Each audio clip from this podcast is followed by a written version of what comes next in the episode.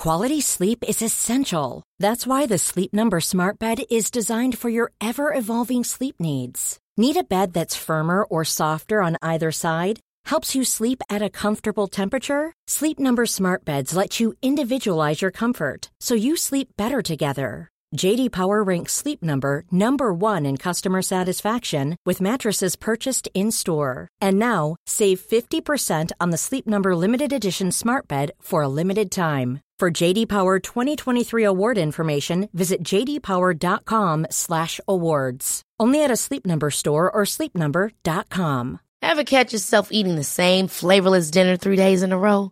Dreaming of something better? Well, HelloFresh is your guilt-free dream come true, baby. It's me, Keke Palmer. Let's wake up those taste buds with hot, juicy pecan-crusted chicken or garlic butter shrimp scampi. Mm. Hello Fresh. Stop dreaming of all the delicious possibilities and dig in at HelloFresh.com. Let's get this dinner party started.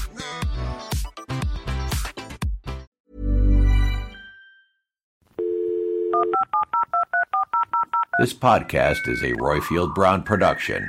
Find others on iTunes. All right. Yeah, I know. Hello, this is a message from Terry and Rona, who are Archers and Dumpty Dum fans from Guernsey.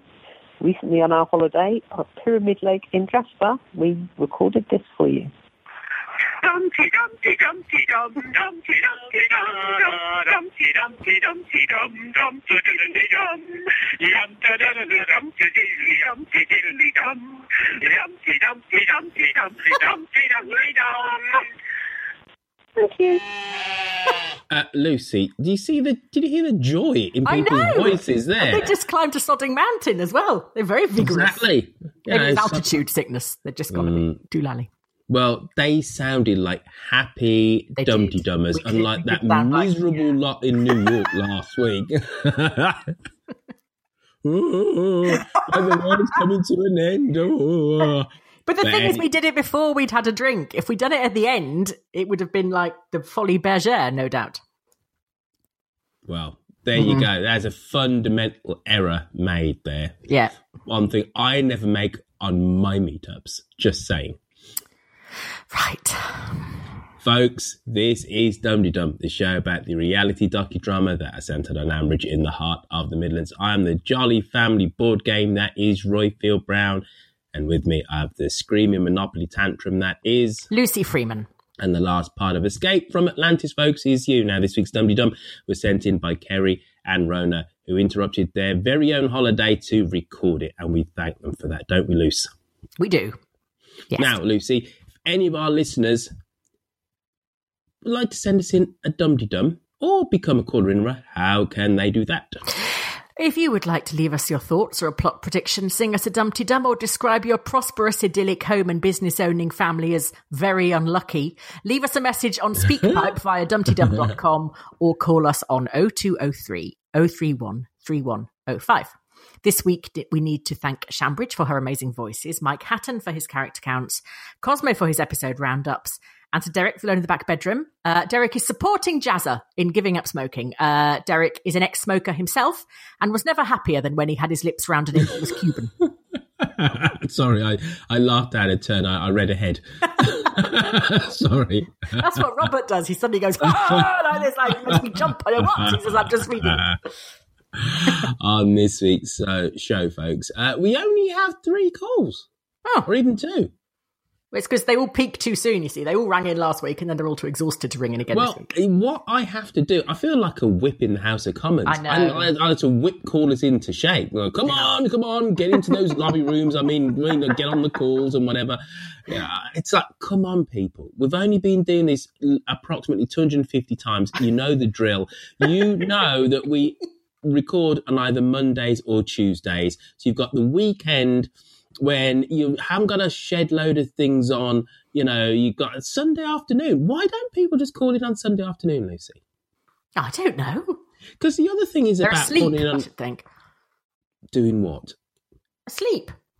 On a Sunday afternoon. That's what Sunday nights are invented for. No, Sunday No, afternoons. Sunday afternoon is the nice nap after your Sunday. So, so no, well, when do you have your constitutional?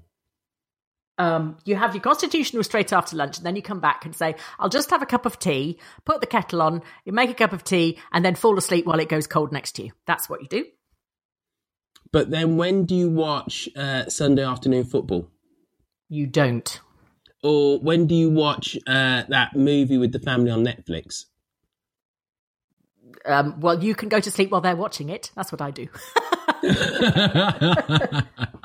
oh, I tell you what, I saw Venom last night in the cinema. That's the got Everyman. appalling reviews. What was it like? Oh, Lucy, I had such a great sleep. I'm telling you, what a pile of rubbish.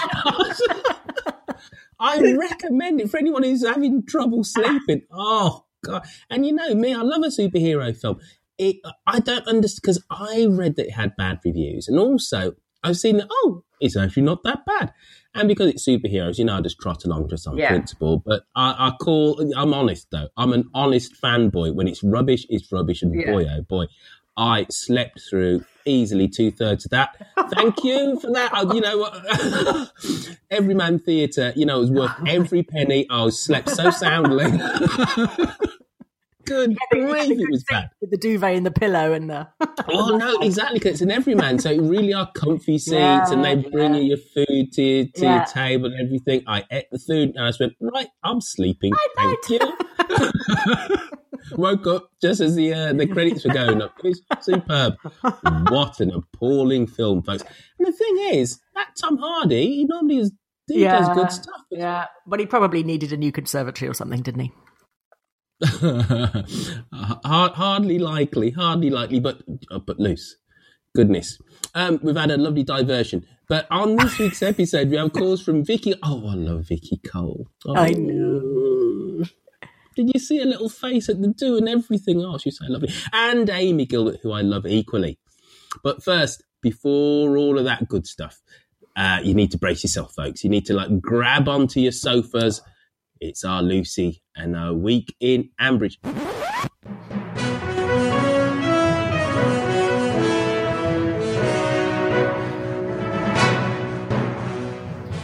We began the week with Adam's throbbing voice. No, I can't have another rasher of bacon, Ian. I haven't got time. This was followed rather unpleasantly by Monty Snell doing his own ginormous Snell on the green, which was spotted by Pat. Robert hurried to wrestle it into a plastic bag before Pat tried to knit it. Well, this week we found out who runs Lower Loxley. Geraldine. Jesus, she's a busy woman. She trims back the treetop walk, organises children's treasure hunt, sprays the grapes, cuts Bert's corns. Does she sleep? Or does she just wander Lower Loxley wearing a fluorescent vest, slashing randomly at things with a scythe while frantically typing one handed on her laptop? And now, the week's biggest storyline. Harrison likes board games. He wants Kenton and Jolene to play the board game with him. Kenton and Jolene don't want to play the board game with Harrison. Can you spell anodyne? The game is called Escape from Atlantis. You all have to dress up in a wetsuit and snorkel, so Kenton won't need to change. Kenton has apparently been scarred by memories of his siblings sat around the writing desk. David throwing tantrums and storming off to the attic when no one will let him be the racing car. Elizabeth demanding a solicitor when she didn't get the results she wanted. Kenton reading the results, uh, no, Kenton reading the rules through a crackly PA system and Shula announcing that she'd suddenly completely gone off the game, but she couldn't quite explain why. Slowly driving Jenny mad, hanging round home farm like a fart in a phone box. Stop whinging, Brian. Have you played your PlayStation? Go and play golf. See if one of your friends wants to play. No, not Mandy Beesborough. You can help me chop the vegetables if you promise to be careful. In the end, Brian got so bored he remembered Brexit, and him and David went to a lecture on it. The upshot of which appeared to be that Brexit was either going to be very, very bad or very, very good. Well done, BBC. Do you remember at primary school when you had 15 minutes morning playtime and if you played an imaginary game, it took you so long to establish all the rules and I'll be this and you be that, and then the bell went and you'd used up the whole playtime? That's a Bridge Farm planning meeting, that is. They've now decided, based on, again, absolutely sod all, to make drinks out of nuts. Yes. Not fruits, the nice, squishy, juicy things, or even cows, the things that actually make the drink come out of them ready drinkable, but the hard, dehydrated, knobbly things. Perfect.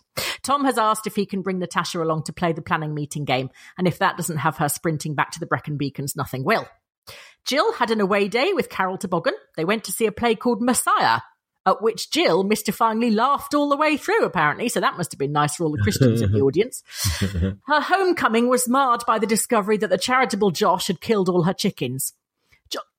Jo- Josh seemed more concerned about this than Jill did herself, but this is possibly because he was already quite distressed, having come across his father ambling around the village carrying a bin bag full of decapitated chickens. The rest of the family seemed adamant that Hootie was devastated at the loss of her flock. As far as I could tell, she was blithely unconcerned. She's hiding it. She's in shock, said David over the noise of Jill singing Free at Last. I think it's the best thing, really, said Jill. So immediately they all decided that they had to rebuild the chicken house, buy her new chickens, and generally not listen to what she'd just said.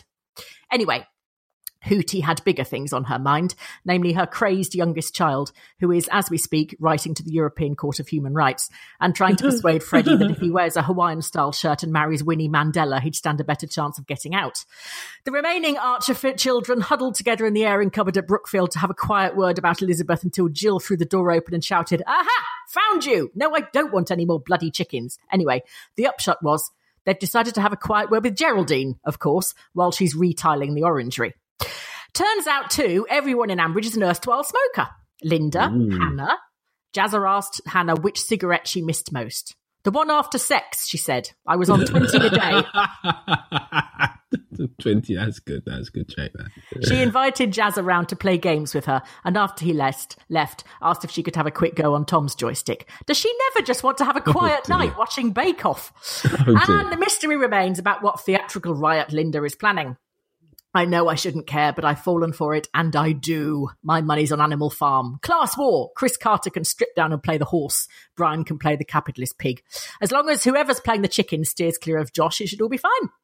And finally, Auntie Cardboard is safely installed in the Laurels with its adaptations and its fully flushing, flushing lavatories, so that's a relief. She settled in after she spotted someone she recognised in the lounge, said Lilian. It was Kathy Perks. She'd gone in there 18 months ago to drop some leaflets off about the aqua aerobics and they wouldn't let her back out. I'm the manager of Grey Gables, she keeps saying, and they just say, Of course you are, love. Let's pop your cardigan on and you can go and talk to Irene. She says she's Carol Vorderman. The end. Oh, I. You know what? That was good this week. Much more, much more enjoyable than last week. Well done. I did review last week's Lucy. Oh no, on second hearing, didn't hold up, but this one triumph, utter triumph. Talking about old. People. You're so horrible. Talking Well, about what? It's the only thing I've approached into a bit of a gag on this show. um, talking about old people, right? Mm. I didn't know this was a thing, right? Well, you know when people get dementia, Yeah. uh, the, first thing that goes is their short-term memory, yeah. and then uh, their inhibitions. Yeah. So whatever comes onto their mind, they just say it, yeah. do it. Yeah. But it's a real problem with with um, people in early onset of Alzheimer's dementia, and them being outrageously sexual. Yeah. I, I didn't know this. Well, it's all part of disinhibition, isn't it? Yeah, no, it makes complete and utter sense. But if you don't have to think about this stuff, well, well, why would you think about it? Mm. There are actually special wards and beds for for people like this. It's just that, you know the things that the poor mm. older folk have to go through and Yeah. stuff. You know, you just your dignity just gets stripped away with this horrible, horrible, horrible disease. Yeah. I'm sure that's not going on in the Laurels though. Not with No. our auntie Chris. I don't think anyone has sex in Ambridge apart from Hannah. So I don't think it's happening in the old people's home. No, there's there's, there's lots of sex in Ambridge. Um, you know, apart from Tom and Hannah, I think Robert and Linda, you know, they they, they still have, Oh, have yeah. Congress, don't they? Yeah, yeah, yeah, obviously There's. Neil and Susan. There's there's loads of it, loads of it, loads of it. So that's two Right. people. Yeah. Well, no, there's three. I'm just giving you three couples. I tell you, the one couple which feels totally devoid of any sexual passion or frisson is is Ian and um, what's his face? Adam. Ian and Adam. You Can never I get. just say, listeners, before we started this show, Royfield was um, quietly sort of, we were chatting about what had happened in the week, and we mentioned Adam Macy, and he went, Bloody Adam Macy, I don't give a shit what happens to him. he said he's an old bore. You said, You've got a real thing about Adam. Oh no! Don't don't say that. I'm trying to trying to get the actor on the show list. Well, you didn't say the actor was a real boy. You said Adam was. Hmm, yeah, I, I, I, I- he just there is nothing going on there. There But as long as you don't say, "Oh, Adam's always been one of our favourites," because that, that would be a palpable lie. So yeah, No, no, no, no. I, I'll be honest and I'll say, you know, I'll be polite and I'll say, you divide opinion. You know that. that, that. People can't decide whether they hate you or loathe you. or whether you just bore them all to sleep, like a good Venom movie. Um, right, uh, Adam and the Black Glass. Who cares about that? Now, um, Elizabeth's frustrated search for the solicitors. I didn't know. No, stop with you. Ugh, right, that that was good because it is the one thing which is actually keeping her going. And she does say, and Yeah. I don't know, Jill or somebody says that, you know, um, she, needs that, doesn't she? Because, and I, uh, last week I said I was really hard on some character, and I forgot to say I was really hard on Elizabeth as well, because she did lose her hubby. You know, I know she's in a big stately pile and she's got shed loads of cash and stuff, but she did love Nigel. She did lose him. Um, she's, you know, she has tried her best to be a mother, and the kids have slightly gone off the rails. At least one, one of them has anyway, and um, it's all just, you know, weigh, weighing somewhat heavily on her, and this is what's keeping her going. For well, we had an email from Welsh Witch about it. oh yeah, does she say, Said- exactly the same thing? No, she said, I What's do have a little bit then? of sympathy for her, Mhm. having been in a similar uh, position myself. Mhm. And yes, I did go into helicopter parent mode. Yes, I did explore all possibilities, but at least I knew when I was being told that it was a hopeless case. Elizabeth seems to be deaf and blind to the neglect that Lower Loxley seems to be suffering at the moment. Well, there are enough uh, minions like Geraldine who's just come out of the woodwork uh, to keep that business going. So I wouldn't worry about Lower Loxley massively. But I don't know. I mean, if if if if the staff are noticing that things are going wrong, like Bert said, um, a- tour group was booked in and two turned up at once, and then no one turned up for the first one, and no one's, you know, if no one sprays the grapes and the grapes get um, mold or mildewy stuff, and then they can't make the wine. So she's absolutely living in the moment because with a business like Lower Loxley, uh, any event business, you have to think at least a year or two years ahead. that is um, true. You know, she and- needs to employ Roy. Get Roy back. He'll sort Yeah. it out for her. Yeah, where is Roy? Isn't he at the uh, health club. Yeah, no, I mean, where? Why haven't we heard from him? It's probably in and what's happening about the, the pregnancy thing? Hmm. Mm. He's still trying to get Skype to connect. um,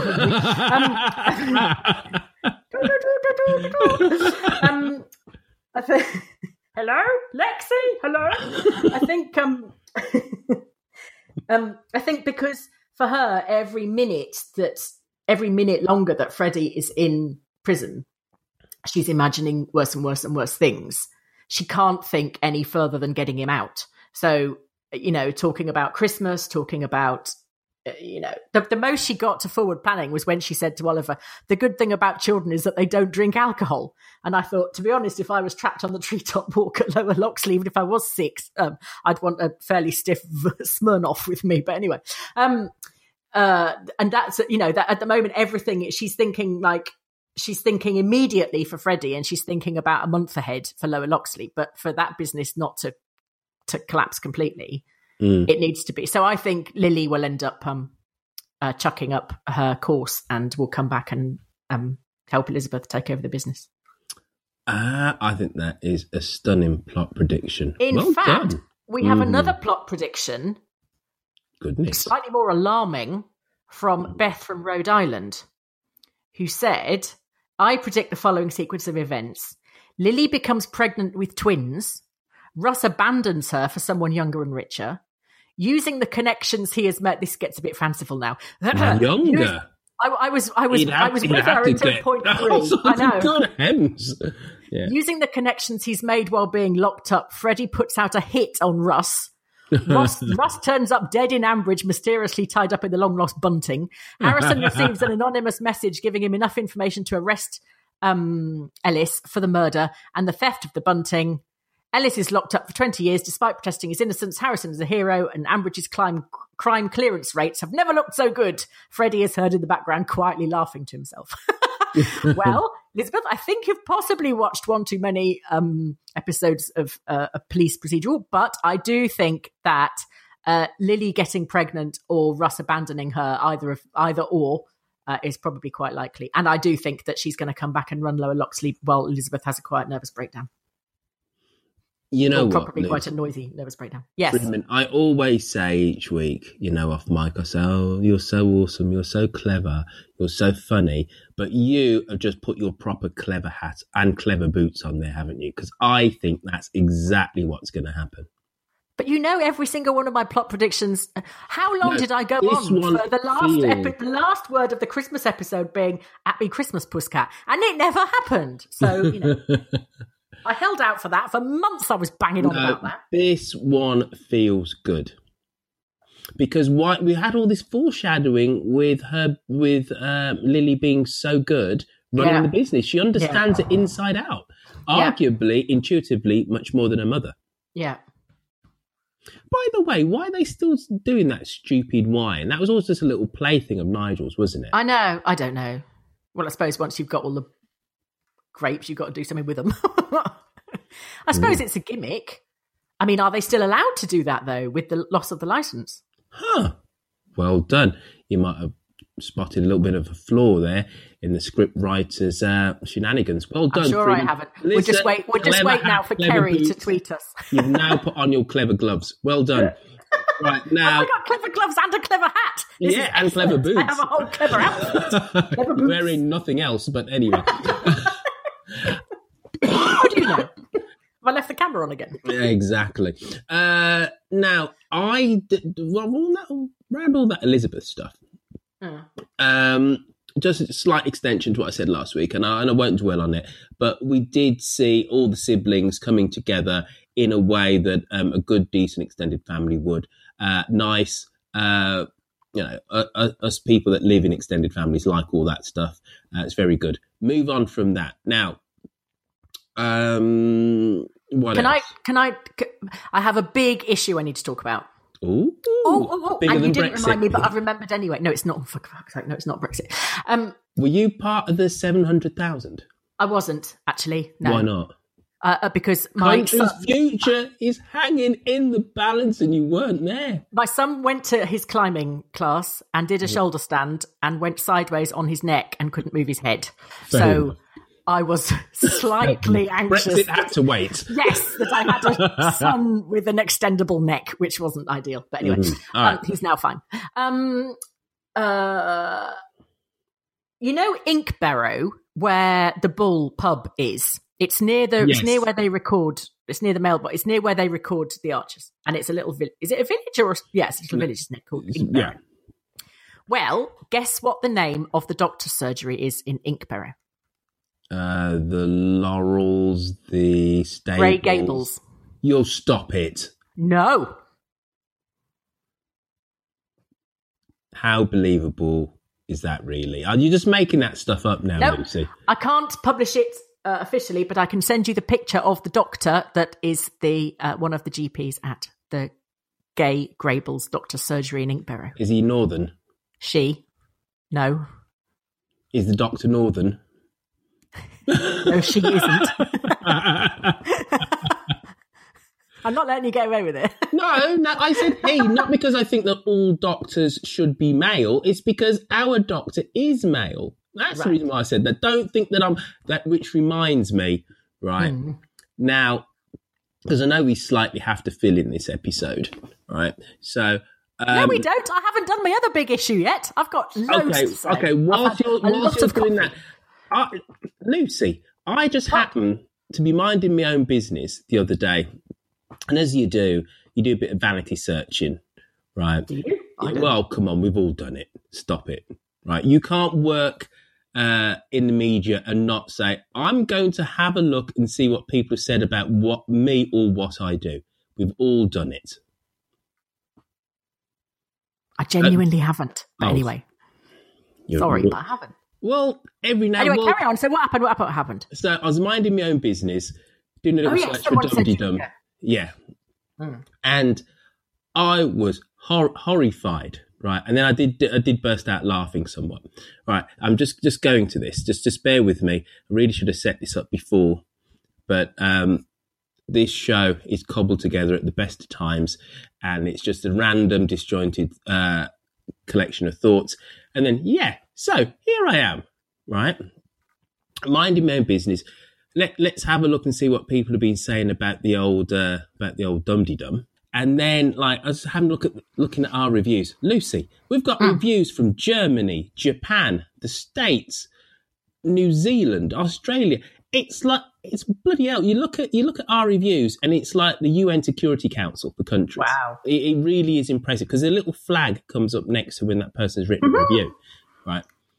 Uh, so from the United States, two out of ten, Jezebel, persistent problem. R. Brown is one of those men who doesn't realise or care he's a deep down misogynist. It's a shame because Lucy is fun to listen to. She needs a less chauvinist co host. Hear, hear. I couldn't agree with you more, Jezebel.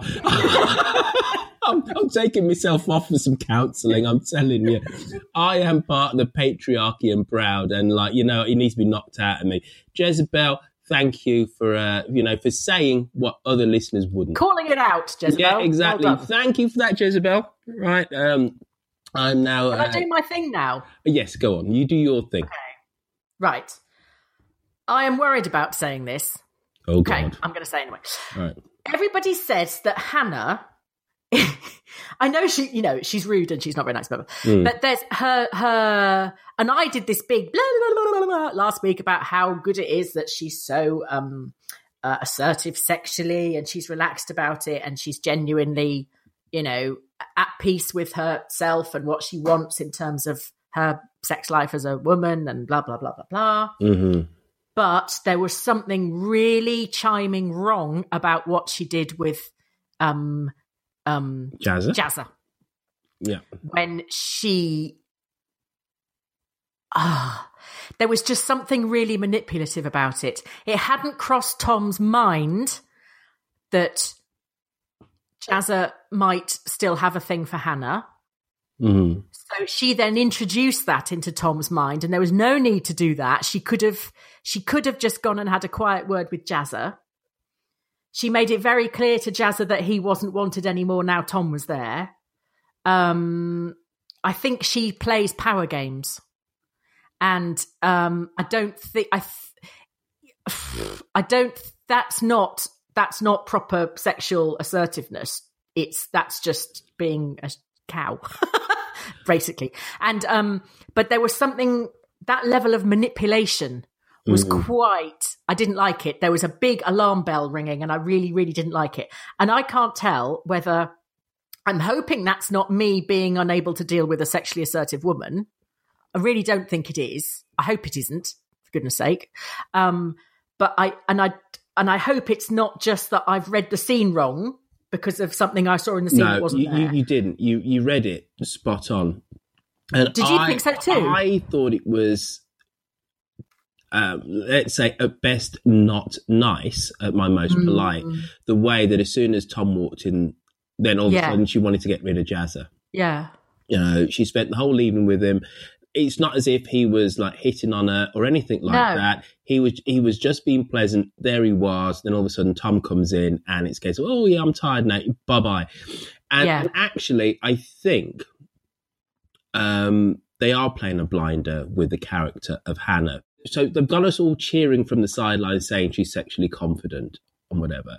But actually, she feels much more for Tom than than she's letting on. I'm not saying she's in love with him or anything like that, but there is more going on on her side because if this is just a case of well, um, this is just friends with benefits, you can stop up till all hours, play your game with Jazza, and then uh, you just tap on Tom's door at uh, Yeah. one o'clock in the morning, jump in. yeah, yeah, But no, she actually likes Tom. She likes to spend time with Tom, yeah.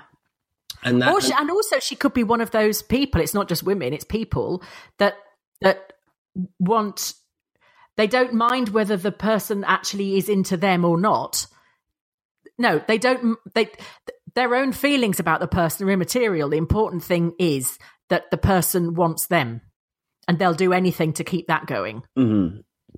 Yes, you know that that just having attention in and of itself is um the you know a goal, isn't it? But also, there's something really rotten about saying to someone else that you're intimate with, "Oh, that person fancies me," or even, uh, you know, in this case, I, I'm, you know, he used to fancy me. Well, I can't tell now whether he still fancies me or not. And you think, don't talk about it. It's it's not his. It's not Tom's business.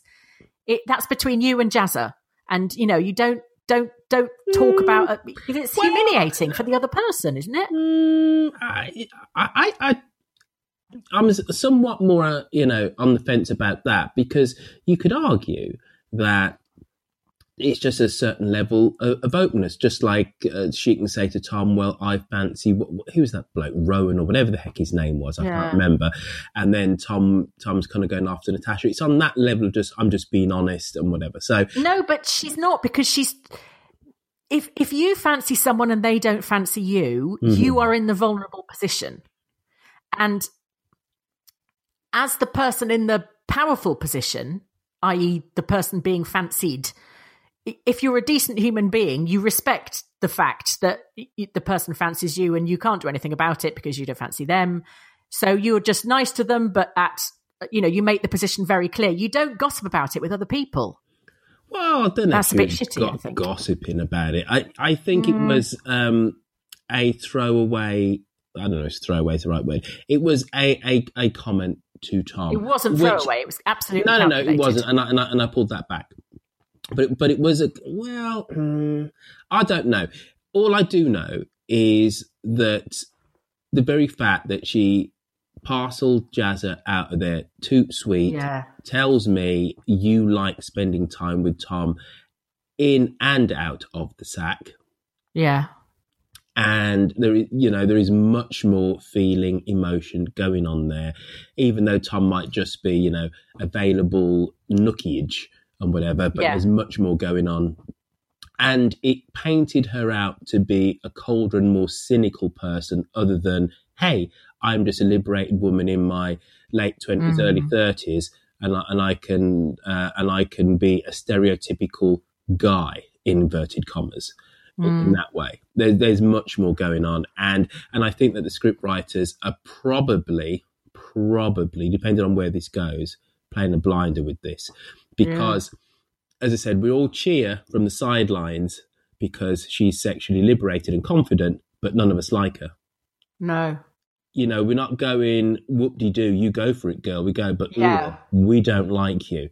yeah. And- and oh, I- you keep away from Neil. You keep away from. Her Exactly. You know, having to go at poor Emma and whatever, and she's been in the village all of her life just wanting a home. Yeah. And who the hell are you just just waltzing in? Yeah. And when we were at the Dum Dum Live, uh, Kerry, I think Kerry uh, misdirected us when he said we we brought in the character of Hannah and she wasn't, sp- you know, we didn't think she was going to be disliked. It the story just turned out that way. I think it was deliberate. I think they set Mm. out to to bring in a confident woman. Which can play up to all of our sensibilities and say, "Yay, go for it, girl!" But then actually Yeah. make her subtly unlikable yeah, yeah, because actually, literally, the first thing she did, remember, was to reject Jazza. Li- As you- Yeah. you know, Jazza's heard she was back in the village, yeah. you know, and what would have made us love her more than her saying, "All right, Jazz, let's give it a go." yeah. Kerry's a liar. I'm never going to have him on the show again. And I hope you're listening, Mr. Davies. Right, so uh, oof. so The um, thing about this is that we don't take it personally, eh, Roy? oh, Uh, going to do some calls, you know. Yeah, you know what? We we best add because I'm still reeling from from me being a deep down misogynist. You know, I just yeah, so I'll go off and uh, cry somewhere. All right, then let's have a bit of this.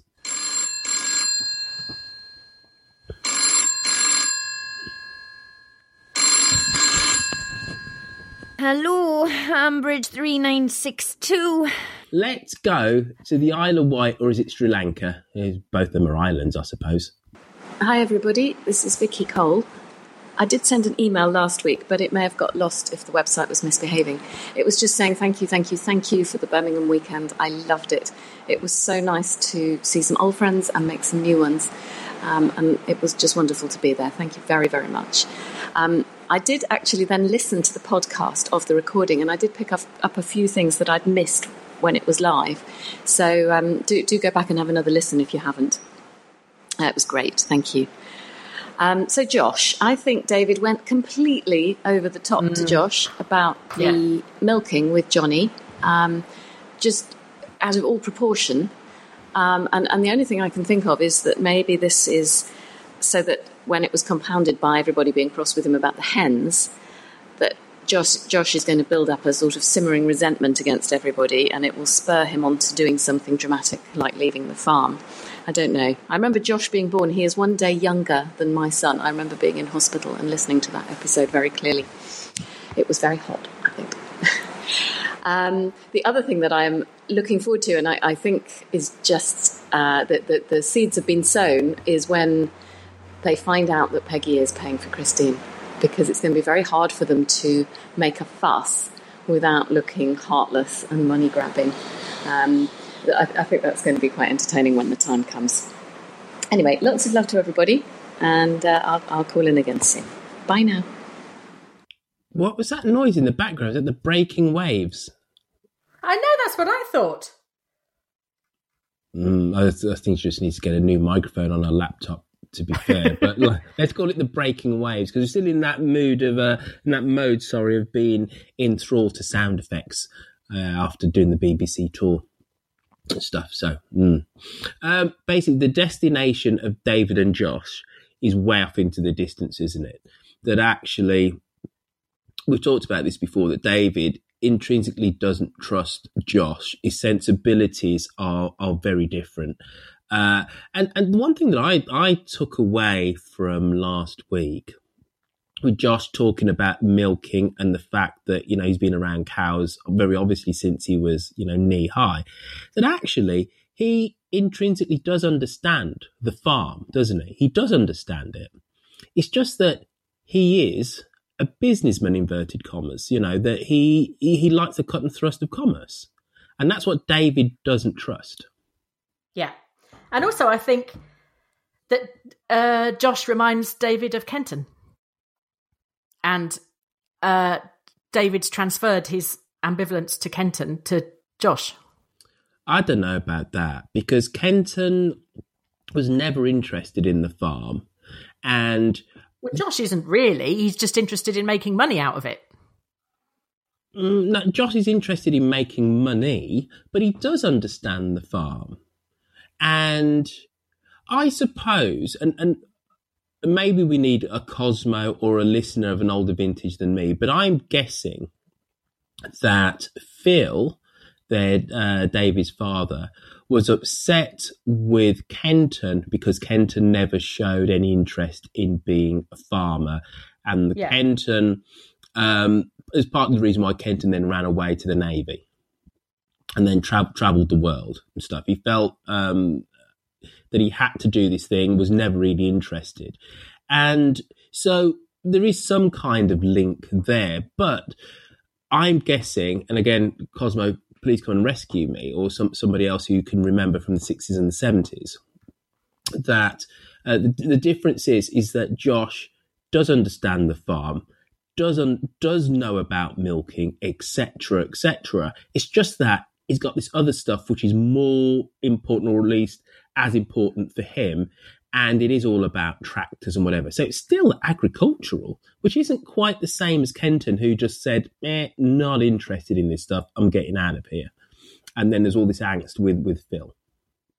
I don't think that's quite quite the same. I do love it though. I, I absolutely do love it, and you can feel the, the the you know David bristle with just the very idea of Josh, in a way that, as you've noted before, he doesn't do with with Pip. Yeah, yeah, yeah. Uh, now I'm going to press this button, and hopefully, um, this is the right caller. Hello, Amy Gilbert, yes. coming at you on the old, uh, old-fashioned uh, telephonic device. Um, I will try and keep this brief, um, but this is te- this is kind of about the Archers, but not about the Archers, if that makes any sense. Ha ha. No, it is really. Um, basically, it was about the Archers uh, extravaganza that was uh, a couple of weeks ago, two weeks yesterday, in fact. Um, I just wanted to say again how much I thoroughly enjoyed myself, and as uh, did Topsy, aka Louise. I don't think, Louise, you will be known as anything other than Topsy now. Thank you for that, Royce. Um, no, seriously, I want to thank everybody that was involved in that and made me and Louise, who uh, are completely blind, just feel completely at home. Uh, Andrew Horn, Nancy Dickey, uh, Christina, um, who else?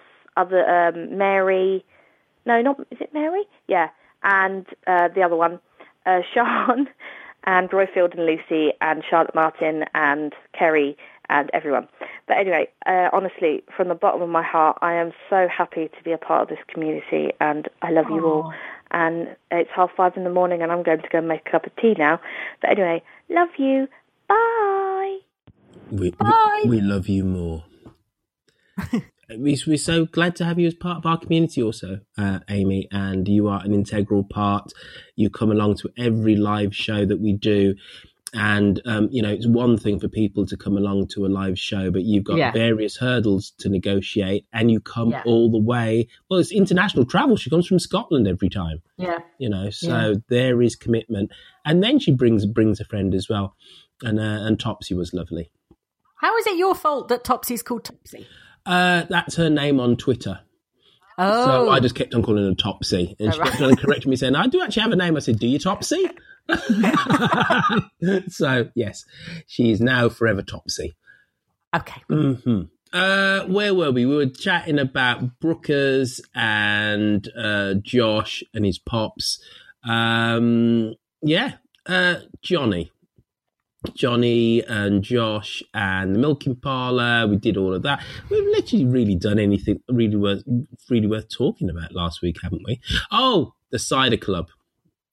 what the? Can they just tell us what this sodding play is now? Mm. But do you really want to know? Yes, Do you? so I can start getting annoyed about it. You're already annoyed. it's like Christmas tick list: make pudding, get really annoyed about Ambridge Christmas show. tick, write Christmas cards. Tick. Um. Yes. No, I just can't bear the secrecy, and it is absolutely bonkers that anybody would be signing up to do a play that they didn't and they didn't know what it was.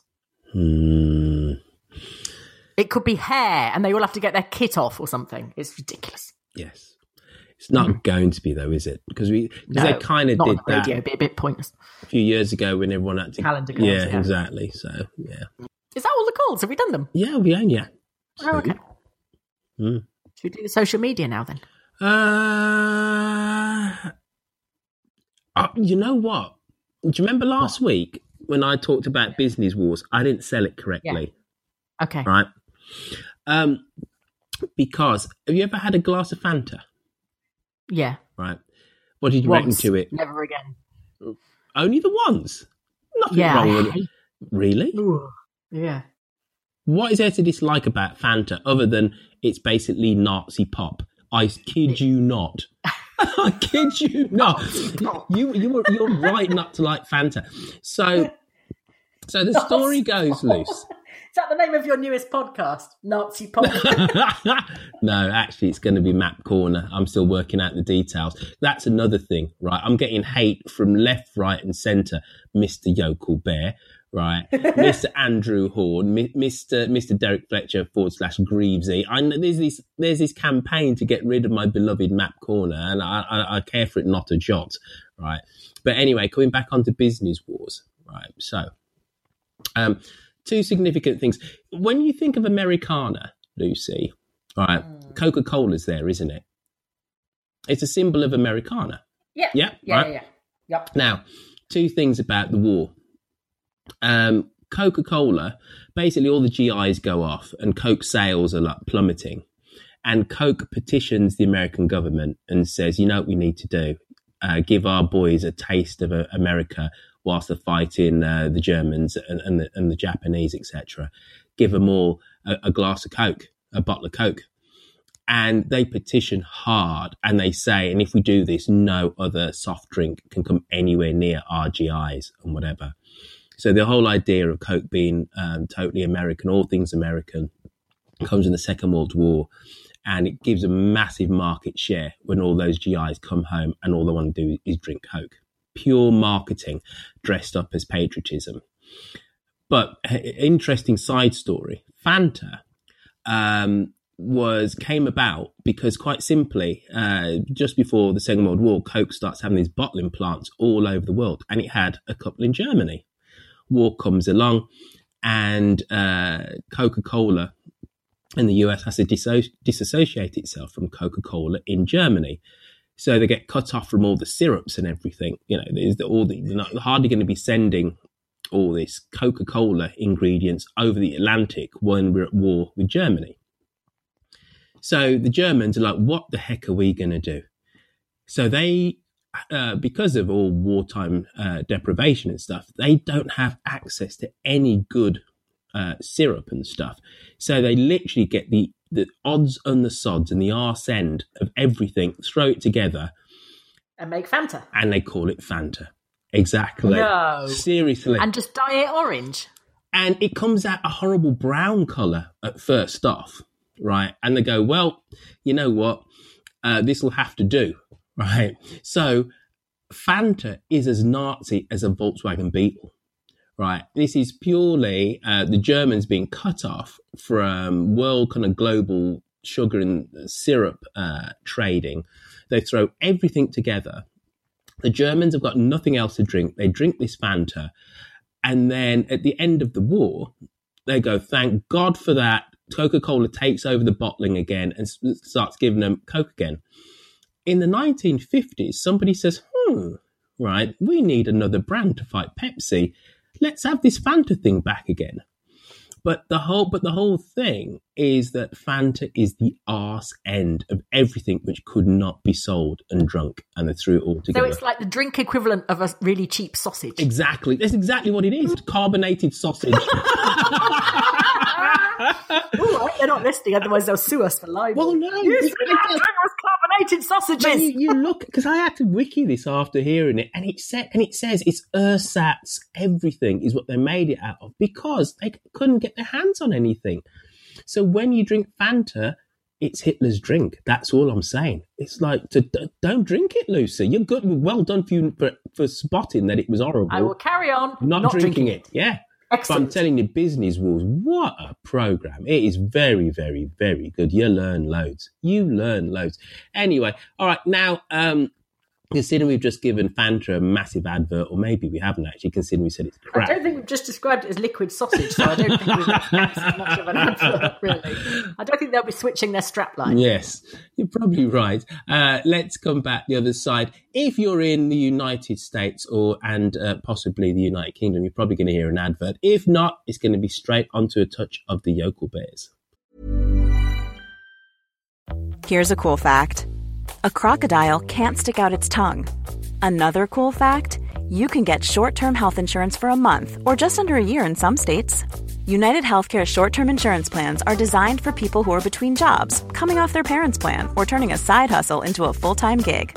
Underwritten by Golden Rule Insurance Company, they offer flexible, budget friendly coverage with access to a nationwide network of doctors and hospitals. Get more cool facts about United Healthcare short term plans at uhone.com. Quality sleep is essential. That's why the Sleep Number Smart Bed is designed for your ever evolving sleep needs. Need a bed that's firmer or softer on either side? Helps you sleep at a comfortable temperature? Sleep Number Smart Beds let you individualize your comfort so you sleep better together. JD Power ranks Sleep Number number 1 in customer satisfaction with mattresses purchased in-store. And now, save 50% on the Sleep Number limited edition Smart Bed for a limited time. For JD Power 2023 award information, visit jdpower.com/awards. Only at a Sleep Number store or sleepnumber.com. Ever catch yourself eating the same flavorless dinner three days in a row?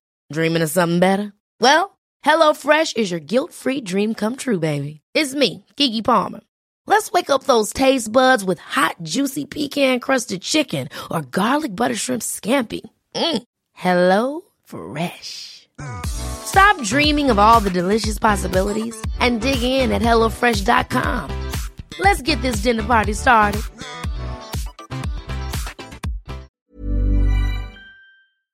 Who has another go at me? Everyone's having a go at me this week. Anyway, here's Yokel Bear. Hello, Dumpty Dum. It's Yokel Bear here with the social media roundup.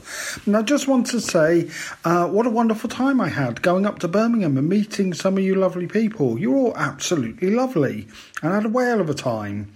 But anyway, on with the social media roundup. One of the things we've been talking about this week is is Peggy bankrolling the entire village? Because I mean, she seemed to be paying for anti cardboard stay at the Laurels. There was the was she going to be buying um, the farmhouse off of uh, Brian and Jenny, you know, is that going to happen? I don't know. Um, so we asked, is she bankrolling the entire village?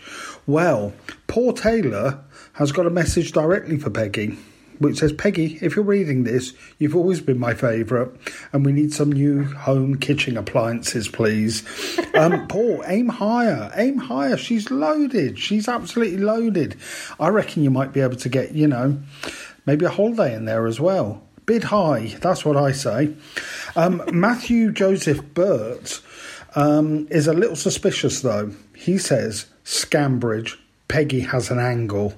Um, yeah, do you reckon she is the. Um, she's the Ambridge Mafia. It's always the one you least suspect, isn't there? Um, but also, as well, um, a big hi to Pete Liggins because this was his first ever post on our Facebook page, and it was a really good one. Um, he said, Hi all, first time poster after finding the podcast online. I thought Peggy had promised all her money to Tom when she dies and her house to Helen. She told everyone a few years back, and it led to a big fallout with Pat and Tony that only got patched up when he was trampled by that bull. Igor, was it? Igor? Um, the scriptwriters um, have remembered.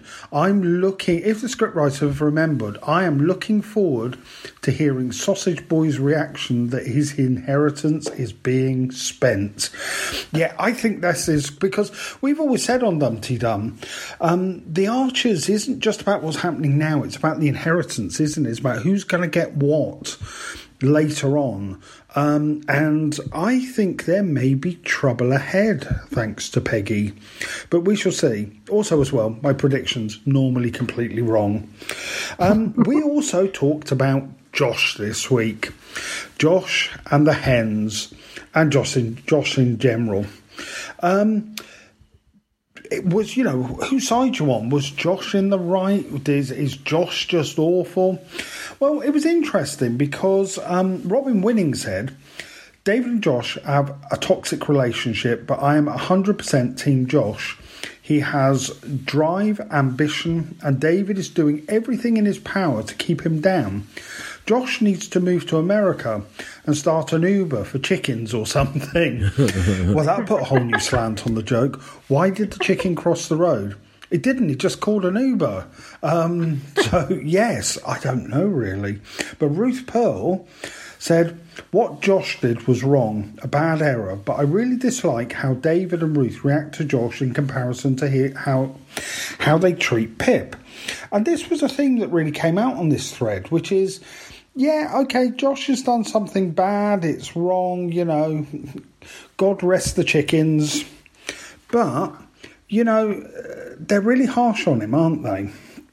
Um, Haley Stack said, I feel a bit sad for Josh when he told Jill. He did seem genuinely upset and He I felt did. sorry for what he had done. And I have to say, I'm not sure why David was marching around the farm with a bag of chicken bits. Not really necessary? Yeah, I think he was just doing it for effect. Um, though Franklin Habit, and I think this might be one of my comments of the week, just simply said in this thread, I wish a fox would eat Shula. that did make me laugh, Franklin. Um, what else have we been talking about?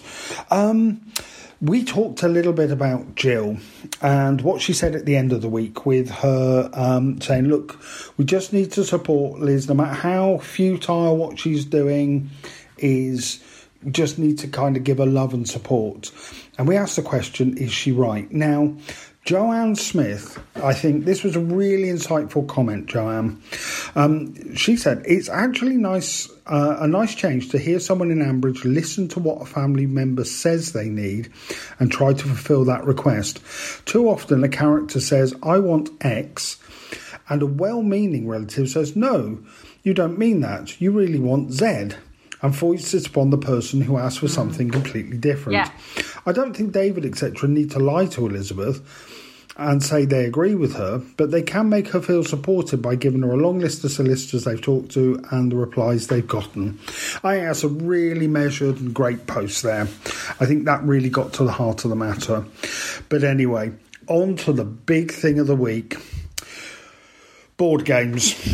It, we had the most amount of comments about this because I posted the um, the question: Where do we all stand on board games? Because personally, I love them, and I'm definitely a bit of a board game geek. Um, and also, I posted it because it was quite a slow episode. Really, I was struggling to know what to post. Well, it was interesting. First of all, I want a big shout out to Dan Heller because I didn't even know this existed. There is an Archers board game.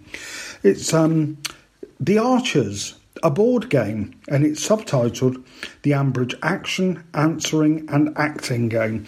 Well, my letter to Santa this year, top of the list. So thank you, Dan, for bringing that to our attention. Um, Glim Fuller Love said, I like board games, just not on the radio. Yeah, you can't really get the, the measure of them on the radio, can you, really? Um, our very own Andrew Horn said, It depends on the game. I refuse to play Monopoly as it always ends in a row. Though I did love Escape from Colditz was um, just as happy being the guard or the escapee. We would make a game last for days over Christmas. Um, yeah, so did us and our family. We used to play Escape from Colditz. God, we used to get it going on past Boxing Day sometimes. Um, and you know, like I said, my family likes a, a good board game. Though, of course, there was that time that my mum insisted that she play, um, my elderly mother insisted that she play Cards Against Humanity with us. Yeah, I'm still kind of in therapy over that. Let's not talk about it. Um, Rhoda Humphreys also said board games were the cornerstone of my childhood and my chil- my children's childhood, and even though they are uh, grown up, I still buy a new one every every Christmas. I'll be looking for Escape to Atlantis, or maybe we should develop an Archer's game, Escape from the Laurels, or maybe Escape from the Young Offenders Institution. Um, yes, well, it turns out there is one, but maybe we maybe we need a Dumpty Dum board game. Also, I'd like to take this opportunity to to say something, an official apology. I did suggest in this post that Roifield's Map Corner might not be the most interesting thing in the world. What? Well, it turns out public opinion is against me. People love Map Corner. Oh, for God's sake. I, I just don't get it myself. But anyway, if No. Roy feels happy, it keeps him off the streets. Anyway, that is the social media roundup for the week. Um, I think it was quite a quiet week in some ways in Ambridge. Um, maybe it'll be busier next week. I mean, we've got we've got to find out what Liz is going to do when when that deadline happens. So let's see. Anyway, I'm off to play um, a game of Risk with my family. Um, I always lose this one. They always seem to take Europe. Anyway, enough of this. Enough of board games. We've digressed too much. So, uh, you have the lovely Millie Bell next week, and so have a great week. Okay, bye. Lucy. Yes. Why is everybody ha- taking pot shots at my little map corner? I, I, dare I say it, right? Just before you answer, I kind of feel, right, and I, I feel uncomfortable putting myself in this position, but I feel like, you know, those Brexiteers and they're being like really quite smug. And then there's like, a, there's forever people saying we need a people's vote, we need a people's vote. We've had Andrew Horn try and get people up on Twitter against Map Corner. Ditto Greavesy joined in. And now on, on Facebook, we've got Yokel Bear trying to rile people up as well. But the people keep speaking, don't they? Why, why do people hate Map Corner? Because it's really boring and it's on the radio and we can't see what you're talking about. Isn't that the and point, though? Some people are map people and some people are not map people. And I am not a map people, so there we oh, are. You're not a map people, not a map person, mm. right? No, but like, isn't it just a little bit? I know, I know, it isn't necessarily funny because I don't bring the jokes to the, to this whole kit and caboodle, right? But isn't it just? It's the extra eccentricity of the whole thing. That's the whole point. And so many people get it. I can't believe the amount I get tweeted hashtag map corner with stuff all the time. People get it. It's just bonkers. That is the point. And it's not as if I push it down people's throats every week. It's like once every six weeks. Yeah. So why And everyone, everyone goes, oh. but not everyone doesn't know. There's a silent majority that I think the people that do go uh, are the very articulate ones. That's what happens. So are you saying that Witherspoon's not articulate because he sends me maps? What about Miriam? Does he? Oh dear, I take it back. Right, Purple Pumpkin, celebrating Adam, Nissy, Oh, I Live know. Spirit, I just Titian. hate it. I'm Titian willing to accept very articulate. Dan Lord, I am- Catherine Rowan Jones, and Amelia. Like they all do it. Karen Cunningham. Honestly, I don't mind about it because I just sit here like and an check my emails. I just ch- sit here and check my emails while you go wittering on about it. But it's when you try and make me involved and say, try and guess which country isn't that has got the the biggest concentration point, of yogurt pots or something. What is the whole point? That's the whole point. Right. Okay. So got this map, right? Mm. And it's from Dan You can do Lord. again. From Dan Lord, Yeah. right? Yeah. Uh, guess which country is it's a map of Europe and it's every country in the European Union is the best at. Right. So uh, which country has fewest divorces? So uh, best at keeping marriages going, I presume then. Germany. Ireland, got that wrong. Uh, Germany, Oh, is, Germans are the happiest with employment. Okay, last one on this. Uh, which country has the lowest obesity rate Japan. in the European Union? Oh. Uh. Ooh. Croatia. Good guess, France. Now, and then just very, very, very, very last one. And this is, isn't this fun? Isn't this fun, No. Lucy? No, I'm opening my post. Carry on. Which country in Europe has the lowest cocaine use? Ooh. Exactly. I thought that'd pique your interest. France again. No. Oh. Romania. Ah. There you go. That piqued your middle class interest, didn't it? Like Coke around the dinner table and all that. Anyway, so that it's it's just lovely and fun and it's going to be interactive. But you know what though, right? My 52% of listeners, right? We're going to swan off and have our own podcast called Map Corner. Yay! When are you off? Don't let the door hit you up the arse on the way out. You know what? You'll miss us when we're gone. You really will. You really will. so rude. Anyway, give us some tweets, will you? Ah, yes.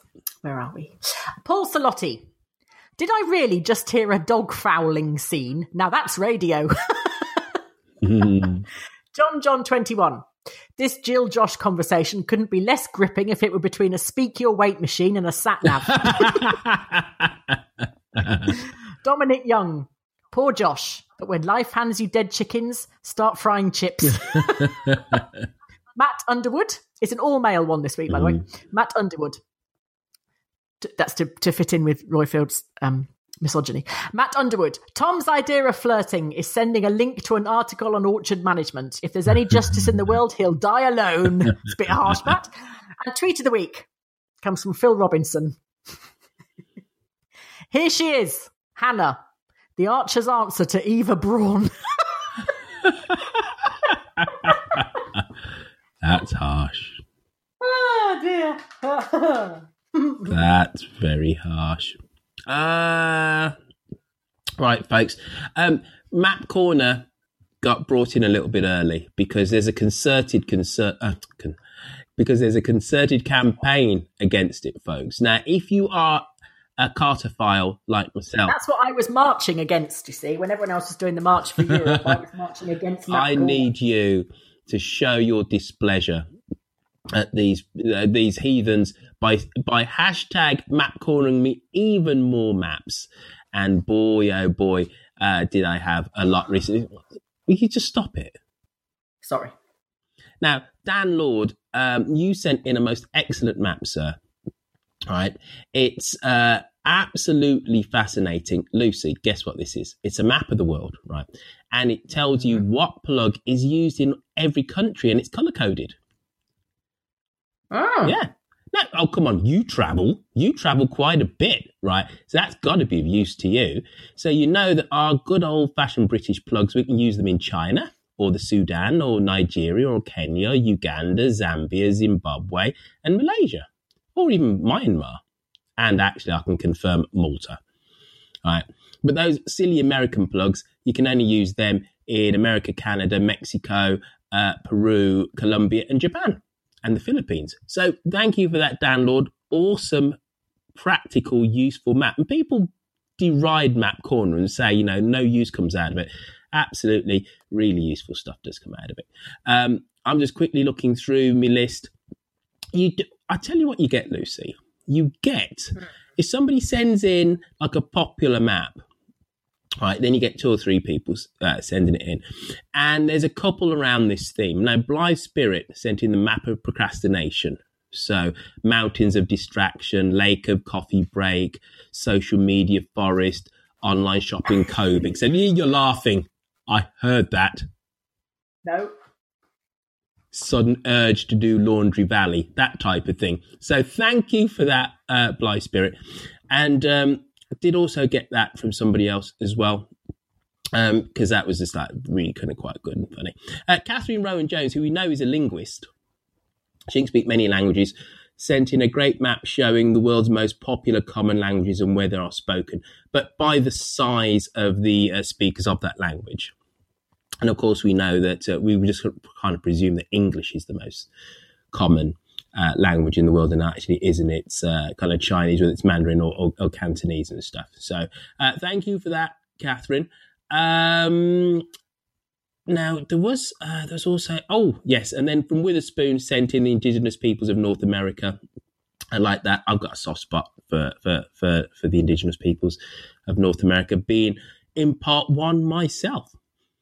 Uh, and uh, Tishan and uh, Aurora, Fanny pants and Blythe Spirit also sent in the uh, Itchy Feet map, which is every European city, which has its uh, postcardy Old Town bit, its mem- uh, uh, World War II Memorial Avenue, hipster home of brickworks, all that kind of stuff, which uh, Blythe Spirit and I entered into a little bit of a backwards and forwards about that because me saying, mm, it's not quite Birmingham because we don't do bridges and stuff and whatever. But anyway, folks, what I am going to do, and I'm speaking to, um, I'm speaking to a new podcast host about this. Uh, I'm going to do Map Corner, the podcast.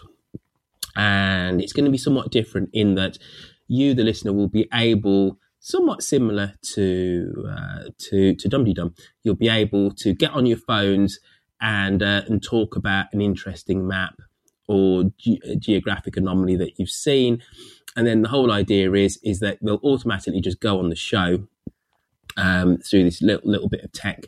And then each week I'll take out one map and then speak to an expert about why um, this map is unique or special. And actually, the first one, Lucy, is so somebody sent me a map some time ago about Papua New Guinea. And Papua New Guinea is um, very unique in that it's a relatively small country but has the most amount of indigenous languages. I think there's over a thousand different languages spoken in Papua New Guinea. So I sent uh, an email a couple of weeks ago to uh, the Papua New Guinean consulate uh, to get a speaker and they're sorting me out somebody who can talk to me about why there's so many languages in Papua New Guinea. So that will be uh, the subject of the first episode. Uh, there'll be one expert talking about Papua New Guinea and its linguistic diversity, uh, which we will show on Map Form. And the whole point is with Map Corner is that to talk about maps on a podcast is somewhat ridiculous, and that's the whole point. And it's eccentric and it's very English, and to you, Lucy. Right now, dumteedum.com, go there. It's got a shop. It's awesome. right. And occasionally it does actually work. Uh, the forum's got a little smattering of life. Let's keep it going. Uh, why don't you say some other stuff? Um, uh, what? Uh, you can talk about Patreon or. Oh, yes. You can sponsor us on Patreon for about $2 a week. Uh, and you pay at the end of the month, so it doesn't come out every week, which would be quite annoying. Um, and then it means that we can pay to keep doing this thing because um, all our technology collapses on a daily basis, and Roifield spends inordinate amounts of time trying to fix it all at once, uh, which is like rushing around trying to nail jelly to a wall at the moment. So yes, if um, if any of you could help with a bit of cash, that would be great. Flea received. Thank you. And I just want to say, um, next week we will go through people who have written reviews in the last six months. There was a time back at the start. Do you remember Lucy the good old days? Do you remember in the good old days when we actually used to like each other? Right, we actually Yeah. were quite warm toward, towards each other. We Mm. didn't just like continually just like uh, communicate via WhatsApp. We actually pick up the phone and go, "Hello, how are you?" That's only because WhatsApp hadn't been invented. That's then. true. It It's was such a long we had to time ago. um, uh, but we used to uh, say to people, write reviews, and we used to give a massive long list of them at the start of, of each show. Um, now we just kind of relegate that to uh, the end of the show, maybe like three, four times a year. But we've got uh, quite a few people to thank, and Jezebel, you're going top of that list. You're going to be thanked first, uh, Jezebel. But no, seriously, folks, uh, please write us a review on Apple iTunes because that way we get more people to uh, listen to the show. It helps our algorithmic rankings on that platform. Now, you don't have to be a member of iTunes to write a review, though. Quite simply, all you do is you just go on, just just just just sign up, and then you just write a review. Um, however, um, if you are allergic to all things Apple, what you can do is write us a review on a podcatcher of your chi- of your choice, if it's Overcast or whatever the heck you use, or Stitch or whatever. But please write us a review because it does help more people to find the show. Now, to get in contact, you can send us a voice message via SpeakPipe on our website, which is dumdum.com. You call, or you can call us on zero two zero three zero three one three one zero five to leave us a message. On social media, specifically Twitter, you can find me where I am at Roifield. Lucy can be found at. Lucy V. Freeman. And collectively, together with Yokel Bear and with Robert, uh, we are at Dumteedum. And of course, you can find us on Facebook. Can I read you today's comedy headline from the Mirror? You know, last week it was about the bucket Oh, yes, please. This today's is Woman popped her stitches after smelling rancid chicken breasts brought at Iceland. that is good. That's all levels of genius. Have you ever thought of writing for the Mirror? There's no way I could that level of fiction. I could. There's no way I have the imagination. But there is Jesus. such a fine line, isn't there? Because when you get to the star and the sport, then they're not funny. Yeah. That is just like it's Yeah. just totally ridiculous. That's yeah. That's like aliens land on the moon, Yes. whatever. Yeah, no, not aliens land on the moon. Or was it? Oh, something was supposed to land on the moon. Was it David Bowie or something? Mm, I can't remember. yes. Or Princess Diana spotted on the moon or something like that. Mm. Uh, yes. Um, no, the f- the funny ones are the ones that t- try and be po faced about it. Such as. Well, like the mirror. Oh yes, sorry. Hmm.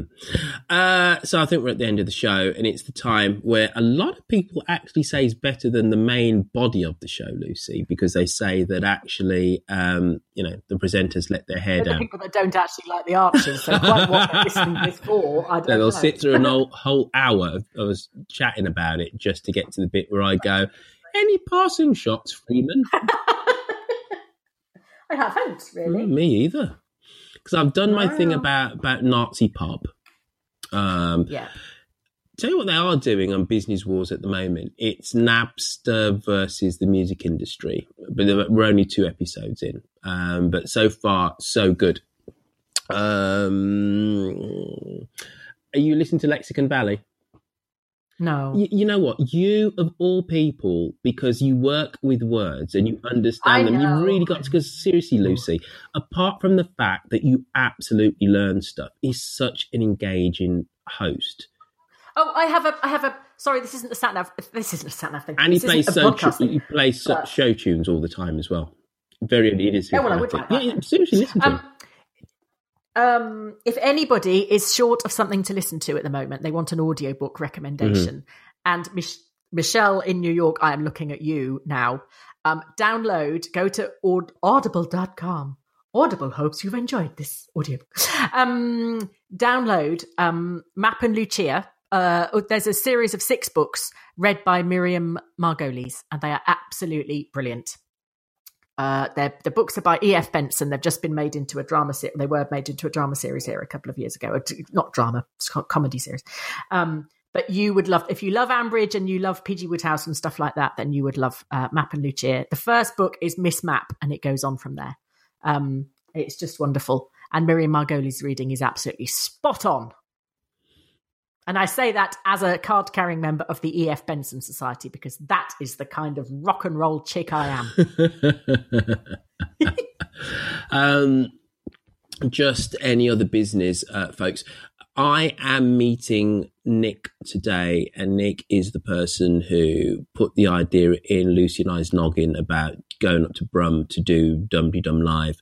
Uh, Nick is the manager, the boss of Birmingham Town Hall, and we're putting in a date uh, next year for there to be uh, number two, version two of, uh, of of the Archers Weekend. So um, listen out for that date. If not next week, the week after.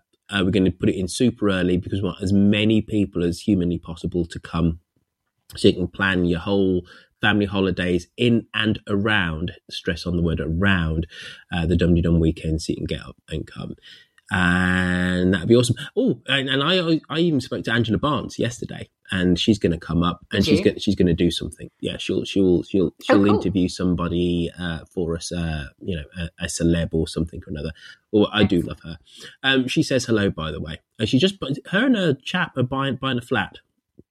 Buying a flat. Um, she just uh, she's writing a sitcom and she's just finishing up with her Radio 4 Extra show. That's been really good this year. And she sounded in fine fettle. Excellent. Yes. Right. On that note, I think we should uh, say goodbye because I, as always, have nothing more to say. I've done my maps. I've asked people to write reviews, and that's me done. I will edit this, put it up, and we'll release another Dum Dum into the wild. Awesome. Hit stop. I like the idea of it releasing it into the wild. That's good. Planning for your next trip? Elevate your travel style with Quince. Quince has all the jet setting essentials you'll want for your next getaway, like European linen, premium luggage options, buttery soft Italian leather bags, and so much more. And it's all priced at 50 to 80% less than similar brands. Plus, Quince only works with factories that use safe and ethical manufacturing practices. Pack your bags with high-quality essentials you'll be wearing for vacations to come with Quince. Go to quince.com slash trip for free shipping and 365-day returns.